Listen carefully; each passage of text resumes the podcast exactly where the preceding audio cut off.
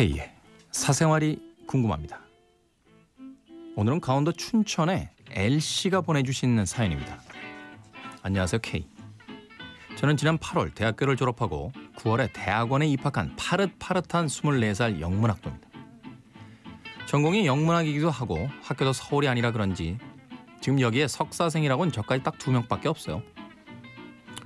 그나마 계시는 다른 한 분은 직업도 따로 있고 학교에서 멀리 사시기 때문에 수업이 없는 날은 뵙기가 힘듭니다. 반면 저는 학교에 거의 살다시피 하고요.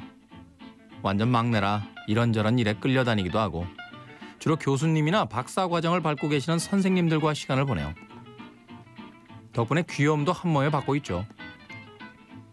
제가 K한테 물어보고 싶은 건 이런 겁니다. 커피를 먼저 계산하는 법. 자연스럽게 얻어먹는 법이에요. 선생님들과 종종 커피를 마시러 가는데요. 제가 어려서 그런지 항상 커피를 사주세요. 다음에는 제가 살게요 라고 말씀드리는데 그 다음이 오면 또 먼저 계산하십니다. 죄송하기도 하고 막상 적극적으로 선생님을 밀어내고 제가 돈을 내밀자니 이상한 것 같고 그래서 그냥 또 다음을 기약하며 얻어먹거나 하거든요. 그냥 계속 얻어먹다가 무슨 일이 있을 때 선물을 드리거나 그런 식으로 보답을 하면 될까요? 얻어먹을 때는 어떤 말을 해야 자연스러울까요? 고민도 팔자네 진짜. 아니 24살 선생님들이 사주면 어 선생님 감사해요. 아 그럼 되지. 아니 심지어는 안 사주실 때라도 가가지고 그죠? 선생님 술 한 잔 사주세요. 뭐 그럴 수 있는 나이 아닙니까? 24살이면? 뭐 이런 걸 보내지?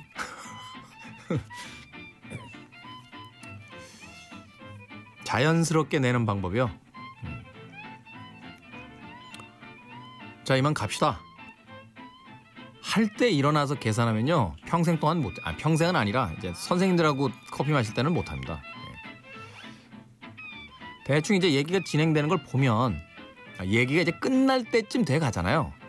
그러면 선생님 저 화장실 좀 다녀오겠습니다. 그리고 화장실 다녀오는 길에 계산해요. 그리고 앉으면 돼요. 그럼 이제 갑시다. 내가 계산할게. 그럼 선생님 제가 좀 전에 계산했습니다. 어, 왜 네가 계산했어? 아니 제가 맨날 얻어. 이러면 돼. 이게 어려워? 이게? 응? 꼭 끝나고서 다 같이 일어나서 계산하려고 하니까 네가 먼저 내 원래 조용히 계산하는 게 정말 계산. 계산대 앞에서 싸우지 말래니까. 에? 자연스럽게 얻어먹는 법이요? 그 나이 땐 그냥 얻어먹어도 자연스러워요. 24살 때 뭐. 근데 너무 얻어먹지만은 말아요.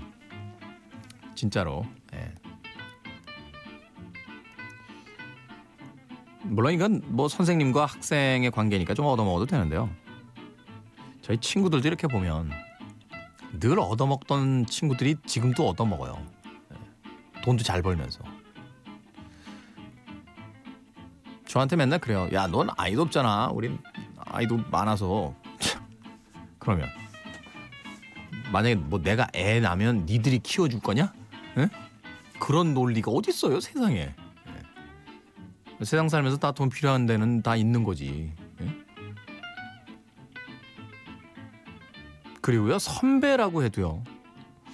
제 선배 중에도 그런 분 한 분 계신데 네. 워낙 예전부터 이제 어려울 때부터 같이 알던 선배인데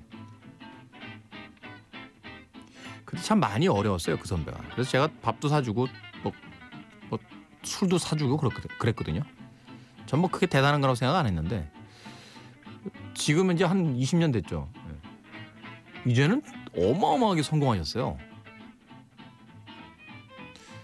근데 후배들 불러서 밥 한 공기 술 한 잔 사주시는 법이 없습니다. 그때 알았죠.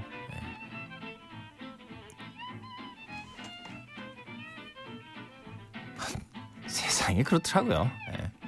남들이요, 어, 내맘 같지 않아요. 그거 어떡하겠어요. 그런 거지 뭐. 부자 되세요 선배님.